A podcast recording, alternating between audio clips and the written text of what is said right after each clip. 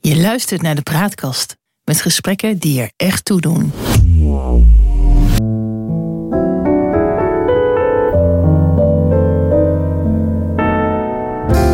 Welkom bij de Praatkast.nl. Dit is een aflevering van het Geheugenpleis. Mijn naam is Jon Knierim en samen met Han van der Horst maken we deze podcast. De geschiedenis die herhaalt zich nooit, maar rijmen doet hij vaak wel. En dat gegeven gebruiken we in het Geheugenpaleis om dieper in te gaan op de actualiteit. We proberen te ontdekken wat werkelijk belangrijk is en tussen beide blijkt dat de werkelijkheid vaak genoeg elke fantasie te boven gaat. Steeds meer mensen vinden dat Nederland het Koningshuis moet afschaffen. Dit percentage steeg van rond de 30% aan het begin van deze eeuw tot bijna 50% op dit moment. En de populariteit van Willem en Maxima die daalt ook. Van 80% bij zijn aantreden tot nu nog maar net boven de 50%. Han, het wordt tijd dat we het Koningshuis gaan afschaffen. Vind je niet? Dat, uh, dat weet ik nog niet. Dat laat ik het liefst uh, aan de rest van de bevolking over. Ik weet wel dat er in de Amerikaanse grondwet ergens staat dat vrede en uh, ongewone straffen verboden zijn. En als je nou één familie in een gouden kooi opsluit en die beroof je vervolgens van een aantal mensenrechten, vooral het recht op vrijheid van meningsuiting, dan zou je dat een vrede en ongebruikelijke straf kunnen vinden. Ja, dat, uh, ik vind het ook onmenselijk uh, wat we uh, de familie van Oranje aandoen. Maar ik vind ook dat ze zich zo verschrikkelijk raar gedragen. Ik weet niet of jij dat kollige dansje hebt gezien. Wat de familie heeft gedaan op Koningsdag. Dan denk ik, is dat nou ons staatshoofd? Ik vond geen aanbeveling. Ach, weet je, dat soort koddige dansjes... die hebben te maken met een oude traditie in het Oranjehuis. En dat is dat er een sterke band bestaat tussen het Oranjehuis en het gewone volk. In heel vroegere tijden, niet zo lachen, in heel vroegere tijden wisten de stadhouders dat volk ook op straat te krijgen voor oproeren als ze vonden dat hun eh, machtspositie te veel werd aangetast. Ja. En eh, nou, daar is dit een rest van.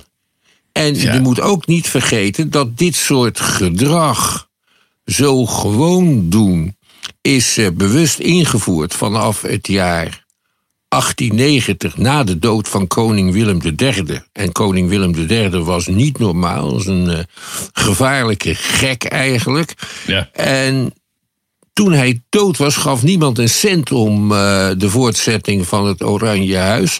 En daarop is er door de elite samen met koningin Emma een hele campagne opgezet om het volk eh, en het koningshuis met elkaar in contact te brengen. En daar komt ook de huidige Koninginnedag uit voort. Ja, dat gebeurt nog, uh, nog steeds. En dan die familie die dan nog in een, in een Van de Valk gaat slapen... om, er vooral te laten, om het er vooral uit te laten uitzien... alsof ze gewoon zo gewoon zijn. Ik snap niet dat we daar in, in deze tijd met z'n allen nog zo gewoon intrappen. Nou, het is heel lang is dat heel erg goed gegaan. Hè? Koningin Juliana die werd heel vaak afgebeeld uh, op de fiets. En dan zeiden wij trots tegen buitenlanders... ons koningshuis is zo gewoon. Ja. Uh, zij reden zelfs op de fiets. Ja, dat lijkt wel erg op uh, Mao Zedong, de dictator in China... die ging uh, zwemmen in de Gele Rivier. Of Saddam Hussein, die dat in de Tigris ging doen. Het is gewoon een uh, kwestie uh, van propaganda. En als je gaat kijken hoe het uh, Oranje Huis zich in de praktijk gedraagt, dan, dan is dat geen koningshuis. Ik bedoel, in Engeland hebben ze een koningshuis, maar meer een deftige Barense familie. Ja, ja. En ja, er is ook maar heel weinig Nederlands aan die familie. Ik bedoel, de huidige kroonprinses is tenminste voor 50% Argentijns. Maar haar vader is uh, tenminste voor 50% Duits en misschien nog wel voor een groter percentage. Ja, maar dat geldt voor alle koningshuizen historisch in Europa. Die trouwden mm. onderling. En uh, in de 19e eeuw was het ook nog de gewoonte bij uh, landen die onafhankelijk werden en dat nooit geweest waren, zoals Servië of uh, Roem nee, niet Servië, daar geef ik precies weer een slecht voorbeeld, zoals Roemenië of ja. Bulgarije of België trouwens, om een vorst uit te nodigen uit het buitenland. En dat buitenland was in het algemeen dan uh, Duitsland, want daar had je de meeste vorsten en uh, dynastieën. Ja. ik moet zeggen, ja, als je dat zo eh, bekijkt in historisch perspectief, dan denk ik, jongen, jongen, waar zijn we met z'n allen aan begonnen? Waar zijn we mee bezig? Als we nou eens even wat teruggaan, sinds wanneer hebben we eigenlijk in Nederland een koning? Sinds, 18, sinds 1815. In 1813 kwamen er een aantal hoge heren in opstand tegen het gezag van Napoleon, nadat die man al definitief al zijn uh, veldslagen van het laatste jaar had verloren. Ze gaven gratis jenever aan de bevolking en ze riepen vervolgens de oudste zoon van stadhouder Willem V, Willem Frederik, terug naar Den Haag en daar riepen ze hem uit tot soeverein vorst. In 1815 zijn eh, op een internationaal congres in Wenen, waarin waarop Europa opnieuw werd georganiseerd, Nederland en België samengevoegd. En toen is uh, Willem Frederik, die inmiddels Willem I heette, verheven tot koning. En bij die gelegenheid is ook op eis van uh, de Belgische adel de Eerste Kamer ingevoerd, overigens. Dus we hebben in een koningshuis in Nederland pas sinds 1815. Ja, ik uh, woon uh, vlakbij plein 1813 uh, in Den Haag. En dat doet aan die periode herinneren. Met ja, een, een heel groot, heel groot ja. beeld. In ja. 1863 neergezet. Ja. Voornamelijk betaald door een dominee. Die heette Van der Zee. En die schreef zulke mooie preken dat hij daar miljonair van is geworden. Zo dan. Die werden namelijk in Engeland en Amerika vertaald uitgegeven. Hij heeft het niet helemaal betaald, maar hij was wel de grootste sponsor van dat beeld. En daar zie je dan ook de dappere Nederlanders optrekken tegen het leger van Napoleon. Ja. Maar uh, eigenlijk is toen Napoleon uh, verslagen werd. Uh, werd er eigenlijk door de internationale gemeenschap, als ik het goed begrijp, bepaald van ja, we moeten wat met dat Nederland. Hebben we nog ergens een oranje die we ergens vandaan kunnen halen? Moet ik het zo zien? Uh, nou, dat hadden de Nederlanders zelf gedaan. Uh, ja. Met name van Hogendorp, die dan ook in, tot in de kleinste plaatsen van Nederland een uh, straat heeft. De Van Hogendorpstraat en de Van Hogendorplaan. Die vind je overal. En die Van Hogendorp was tijdens de hele Franse tijd de oranje strouw gebleven. Ja. En tegelijkertijd had hij een persoonlijke bloedhekel aan die Willem I, want hij kende hem. Okay. En die haat die was al 30 jaar oud. En toch vond hij het in het belang van Nederland om die, deze Willem uh, een koninklijke titel te geven. En uh, daarna is Van Hogendorp ook door die Willem I meteen opzij geschoven. En die Ja. kreeg erebaantjes. En werd uiteindelijk een oppositioneel lid van de Tweede Kamer. En een van de aartsvaders van het liberalisme nog voor Thorbecke. Oh, dus Hij is hij, Karel van Hogendorp.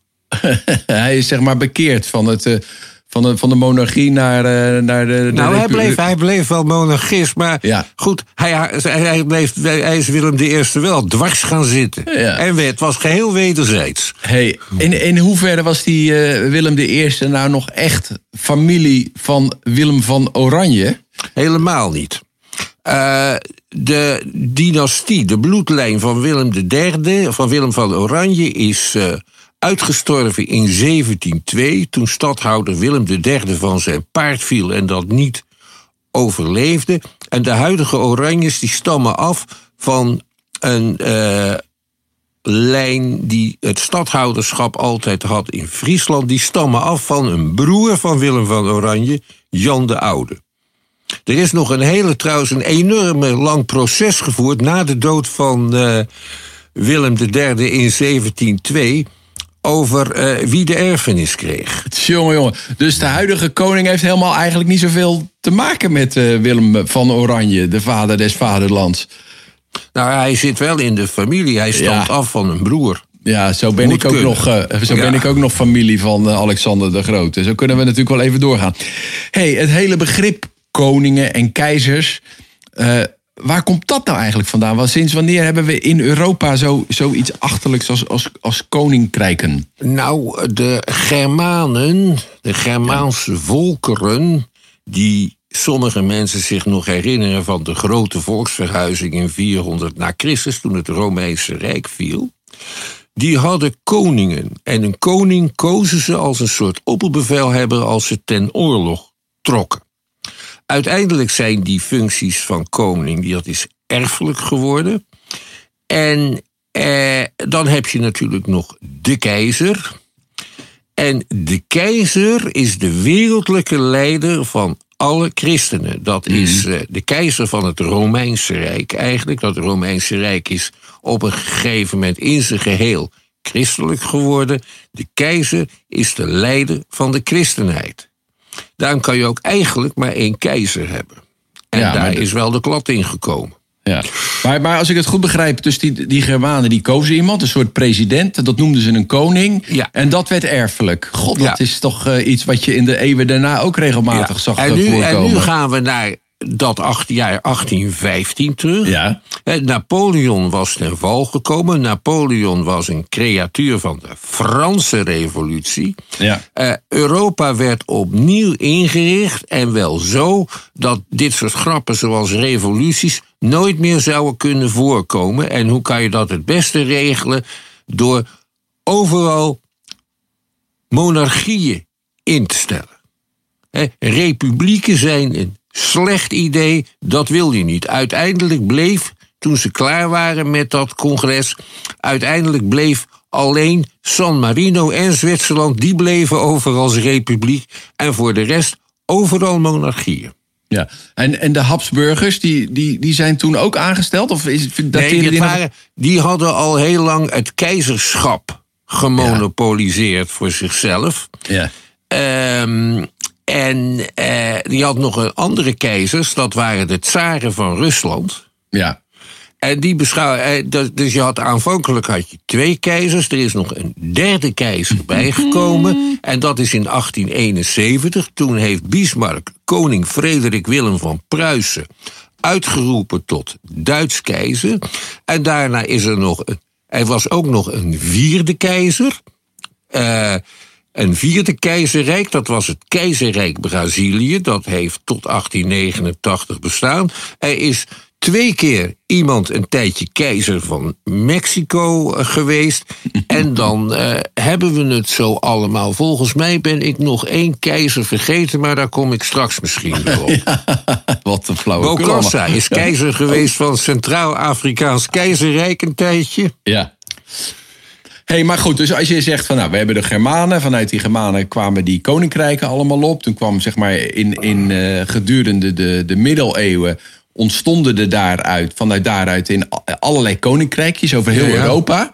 Zo moet ik het wel eigenlijk dan, dan zien. Nou ja, en Ja. wat ik begrijp is dat al die koninkrijken die, die trouwden ook met elkaar om ervoor te zorgen dat dat bezit vergroot werd. En, en ja, zo is dat een hele tijd doorgegaan. Toen kwam eigenlijk de Franse Revolutie. Napoleon die kwam op. En daarna hebben ze eigenlijk alles opnieuw ingedeeld. Begrijp Alles opnieuw ingedeeld, Ja. zoveel mogelijk volgens de oude tradities nog. Ja, ja. En- Maar wie, wie ging daar toen over? Wie, wie bepaalde dat dat zo ingedeeld werd? Was er een soort Verenigde Naties? Hoe moet ik me dat Eh, voorstellen? nou, eh, die, eh, dat, er is, dat congres in Wenen was een, kan je, zou je met heel veel goede wil een soort voorloper van de Verenigde Naties kunnen noemen. Ja.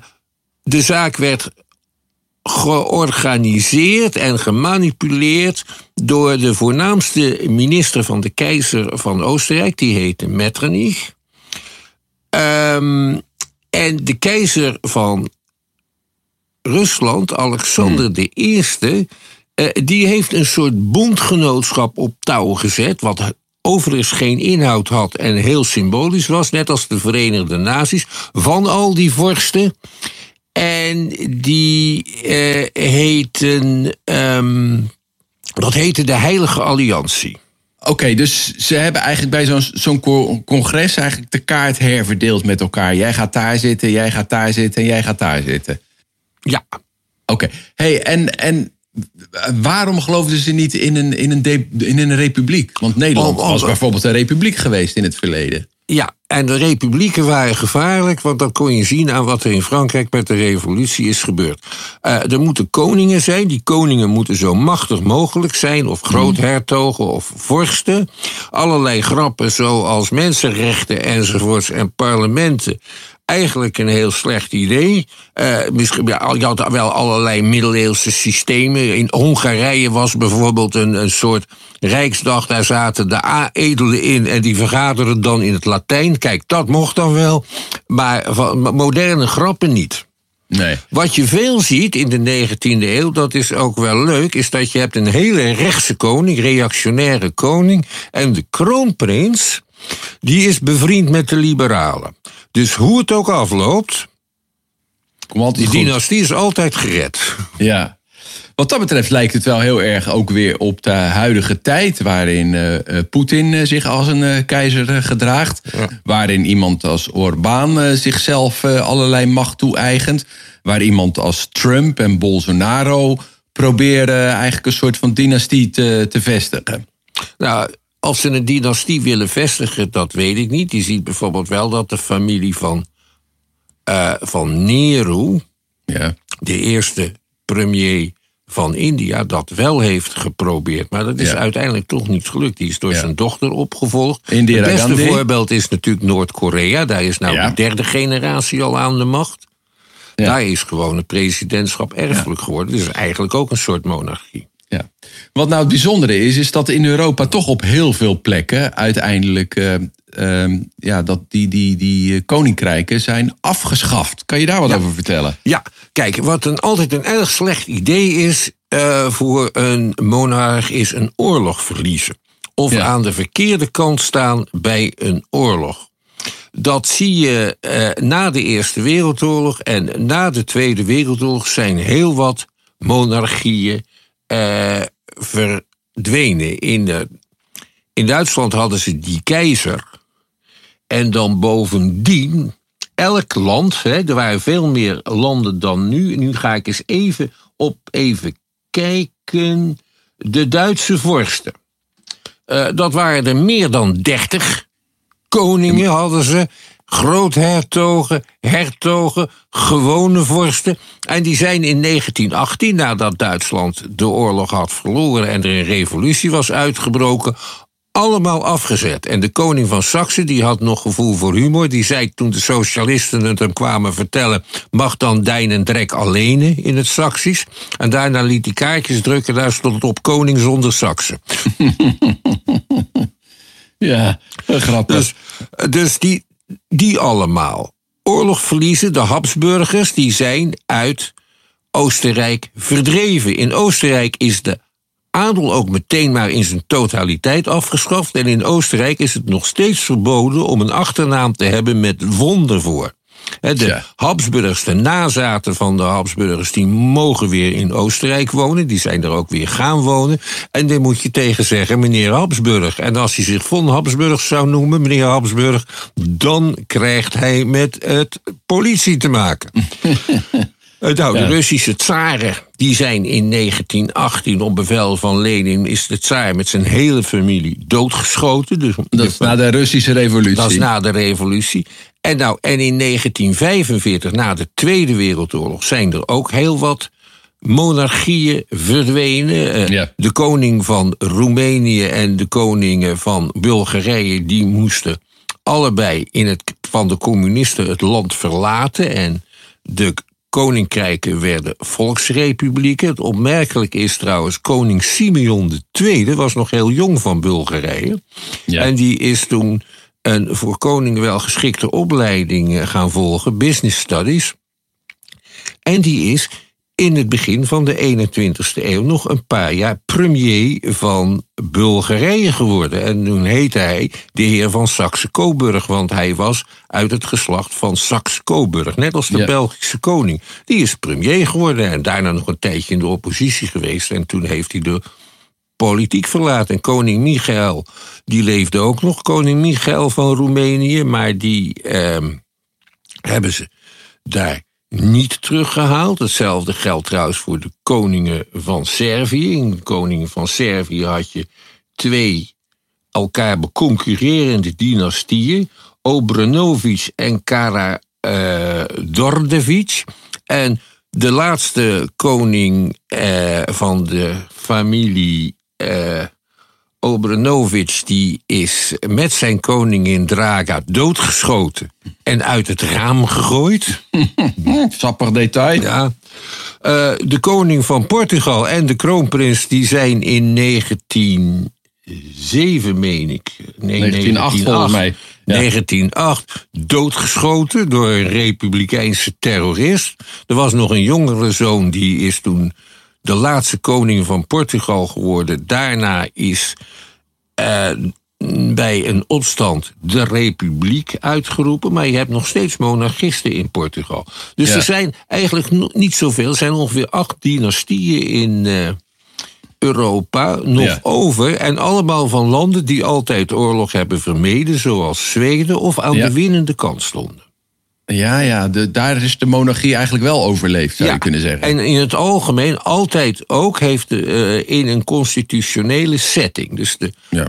het koningschap is voor een belangrijk deel symbolisch. En de echte macht heeft de koning verloren. Ja, ja. Uh, een, een, constitutionele monarchie heet dat Ja. dan uh, volgens mij. Ja, hey, en, en dan hebben we bijvoorbeeld nog Spanje. Spanje, Spanje heeft. Uh, Een in en in corrupt uh, bewind. Hè? Zeker uh, de vorige koning, die heeft zelfs volgens mij het land verlaten. Nou, gewoon, ja, dat is. die heeft het een beetje bedorven. Terwijl hij Ja. aan de andere. Dus een interessant verhaal. in Spanje, daar heerst een zijtak van de familie Bourbon. Ja. Dezelfde die koningen waren in Frankrijk. En uh, ja, die uh, koningen hebben zich uh, vaak nogal verzet tegen liberaliseringen en constituties. Dus in 1873 is er al is een republiek uitgeroepen. En die heeft nog geen jaar bestaan. En daarna in 1931 nog een keer. Koning Alfonso, dat is de opa van de vorige Spaanse koning, die heeft toen het land verlaten. omdat hij altijd een dictator had, ges had gesteund. Een Ja. uh, Primo de Rivera, een, niet, een dictator niet zonder enige belachelijkheid.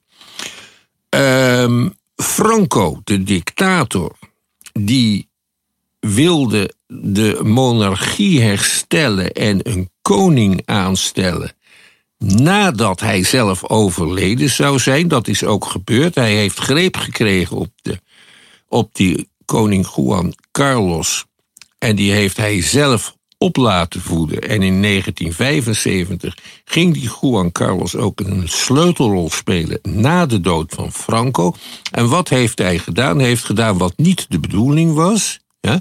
Hij heeft de democratie in Spanje hersteld. Ja, dat heb ik altijd heel bijzonder gevonden. Want Ja. iemand die, die en uh, gewoon een overtuigde monarchist is, daarnaast ook nog eens opgeleid is door een dictator, dat hij, dat getuigt toch wel van moed, na zijn aantreden een democratie vestigde in en Spanje. dat zijn, dat zijn die kroonprinsen die liberaal zijn. Hè? Ah, ja, ja. En hij begreep eh, ook, hij was ja. intelligent genoeg om te begrijpen dat die, de dynastie alleen een vaste positie zou kunnen geven als hij de democratie herstelde. En dat, Ja. dat is ook uitgekomen. En hij heeft eh, door eh, bepaalde praktijken zijn reputatie wel besmeurd. Maar dit, deze verdienste kan hem nooit worden Nee, precies, precies. Uiteindelijk eh, vallen ze allemaal eh, in, eh, in corruptie, want macht Ja. corrumpeert. Ook in dit geval weer natuurlijk. Zeker. Hey, en, en Italië, daar, hoe, hoe is het daar vergaan? In Italië had je, heb je, de- daar zat het koningshuis Savoye. Ja, En de koning Victor Emmanuel III heeft Mussolini altijd zijn gang laten gaan. Hij bleef formeel eh, het staatshoofd en Mussolini was premier, maar hij heeft pas in 1943 afstand van Mussolini genomen toen hij al door zijn eigen aanhangers ten val was gebracht. ja. In 1946 is er eh, een paar weken na zijn dood een referendum in Italië gehouden. En met, ik geloof, zoiets van 60% van de stemmen hebben de Italianen toen voor de republiek gekozen. ja. En, eh, en vanaf En- dat moment was het koning exit. Ja, Ja. Nou ja, we hebben nu nog een aantal koninkrijken. Want in, Ja. eh, in, ik, ik vind ook altijd het verhaal van eh, het Engelse koningshuis zo bijzonder. Want daar is ook heel weinig Engels aan. En die hebben zichzelf maar een Engelse naam ja, aan dat hebben ze in de Eerste Wereldoorlog gedaan. dat dat ze heette eigenlijk het. Huis Hannover. En Ja. daar hebben ze maar Windsor van gemaakt. Jongen, jongen. En, en de prins Gemaal die pas overleden is, dat was Ja. weer een Griek. Maar, ja, dat was een Griek. En die, die, ja, die had, qua familie had hij te maken met het koningshuis van eh, Griekenland. Ja, Eh, in Griekenland hadden ze in de 19e eeuw een Deense prins uitgenodigd. Ehm, en die dynastie is daar altijd nogal kwestieus gebleven. Toch nog lang volgehouden. Ehm, met een tussenpoze van een, een republiek erin. Ehm, je had een koningin. Dus de, een echt, de maxima van eh, Griekenland in de jaren 50, die steunde nogal extreemrechtse politici. Die heette Frederica en haar bijnaam was Friki, dat betekent verschrikking in het Grieks. Eh, dat klinkt niet goed. En ze had grote invloed op haar zoon Constantijn. Ja, En in 1967 grepen fascistische kolonels in Griekenland de macht. ja, Daar heeft Constantijn aanvankelijk niks tegen gedaan. Later probeerde hij een tegenkoep. Dat mislukte en toen moest hij Griekenland ontvluchten. En ook in Griekenland is daarna de dynastie nooit meer teruggekomen. En deze koning Constantijn, dat pleit wel voor hem, die heeft zich daar ook officieel bij neergelegd. En die kon zijn verlies nemen. Ja. Ik weet wel een oplossing voor het staatshoofd van Europa. Ja, Eh, Maleisië Ja. in eh, Azië. Maleisië is een federale staat. Een beetje net als de Verenigde Staten. En een aantal van die deelstaten van Maleisië. die hebben een raja of een koning. En dat zijn monarchieën. En elke vijf jaar kiezen die eh, monarchen onderling de, onder zich de opperkoning. En die is dan vijf jaar lang de, eh, de opperkoning van Maleisië, het staatshoofd. Moeten wij met Europa ook doen. maar niet alle, elke, elk alle land heeft een... koninklijke huizen, Ja. alle koninklijke huizen, die kiezen elke vijf jaar onder zich en onderling. En wat mij betreft mag de prins van Monaco en de vorst van Liechtenstein ook meedoen. Die kiezen één van hen en die is dan vijf jaar keizer of keizerin van Europa. Maar dan is In hun een- eigen land komt er een Ja. regent of een regentes. Eh, de keizer verhuist naar Wenen, waar hij zijn intrek neemt in het kasteel Schönbrunn. En daar gaat hij dan ontvangsten geven en bals. En Ja. dingen openen. Gedurende vijf jaar. En dan wordt de Europese Unie wordt een keizerrijk. Ja. Maak je nu een grapje of ben je serieus? Nou, in Maleisië werkt het al een jaar of Ja. vijftig heel erg Ja. goed. En Ja. ik bedoel, het is prachtige PR. Een echte keizer of een echte keizerin. Ja. hey, dat zou eh, op zichzelf een aardige gedachte zijn. Eh, hoe lang eh, voorspel jij, of hoe, hoe, hoe lang denk jij dat het, het Nederlandse Koningshuis nog stand houdt? Eh, dat is moeilijk te zeggen. Eh, als Amalia en haar zussen goed oppassen. en niet voor grote schandalen zorgen. dan denk ik dat Amalia in ieder geval nog wel koningin wordt. Ook al omdat ik denk dat ze het zelf graag wil. Ja, En dat blijkt namelijk uit haar hele houding. Ehm, uit het enquêtes blijkt dat de, het wantrouwen richt zich op de koning, Ja. op, dus op Willem-Alexander, en niet zozeer op de gedachte van eh, dat de monarchie een slecht idee is. Hè, er is in Nederland nauwelijks iets van een republikeinse beweging. ja, Het is wel zo, en dat zou vroeger nooit zijn toegestaan, dat de Republikeinen tijdens de eh, blijde inkomsten van de koning in Maastricht hebben gedemonstreerd. Die liepen, waren steeds ook te zien met een heel groot spandoek en daar stond op Willem de Laatste. en dat werd ook uitgebreid door de televisie in beeld gebracht. Dat Ja. zou denk ik tien jaar geleden niet zijn gebeurd. nee. Maar nu kan, tegenwoordig eh, kan, eh, Ja. kan dat wel. eh. ja, Dus ja, het zal nog wel even doorgaan. Het kan natuurlijk eh, ook dat de Oranje zelf het bijltje erbij neergooien. Dat zou ook kunnen, maar dat denk ik in dit geval niet. Maar ik zou me heel goed kunnen voorstellen dat een kroonprins of een kroonprinses zegt: Dank u wel eh, voor het aanbod, maar ik ga liever in Amerika studeren en dan neem ik een baan. Ja. Ook al heb ik genoeg liggen om nooit wat te hoeven uitvoeren. Nee, nee, nee. nee. Nou, we weten het niet. We zullen het zien eh, de komende tijd. Ik vond het heel leuk om vandaag eens eventjes eh, dieper in te gaan eh, op ja, het hele idee van koninkrijken, vorstendommen en hoe dat in Europa zo in de afgelopen eeuwen is gegaan. We moeten het hierbij laten. Deze aflevering van het Geheugenpaleis. We maken dit in samenwerking met de Praatkast. En de uitzendingen zijn te vinden op www.praatkast.nl. Abonneer je alsjeblieft op onze podcast in je favoriete podcast-app. Dan krijg je automatisch een bericht wanneer een nieuwe aflevering online komt. En je kan ons mailen via info.praatkast.nl. En op de Praatkast zijn nog veel meer podcasts te vinden van de Praatkast. Luister ook eens naar Eigenwijs, een podcast over opvoeding en onderwijs. We hebben het in Eigenwijs over kinderen van peuter tot puber, van het wisselen van de tandjes tot het leren poetsen van de beugel. Maar ook ingewikkeldere thema's zoals ouderbetrokkenheid, zorgplicht en talentontwikkeling komen aan de orde. Je hoort het allemaal in de nieuwe podcastserie van de Praatkast met Andrea Schimmer en Herman Dreef. Tot zover, bedankt voor het luisteren en tot de volgende keer. Wees gelukkig, blijf gezond.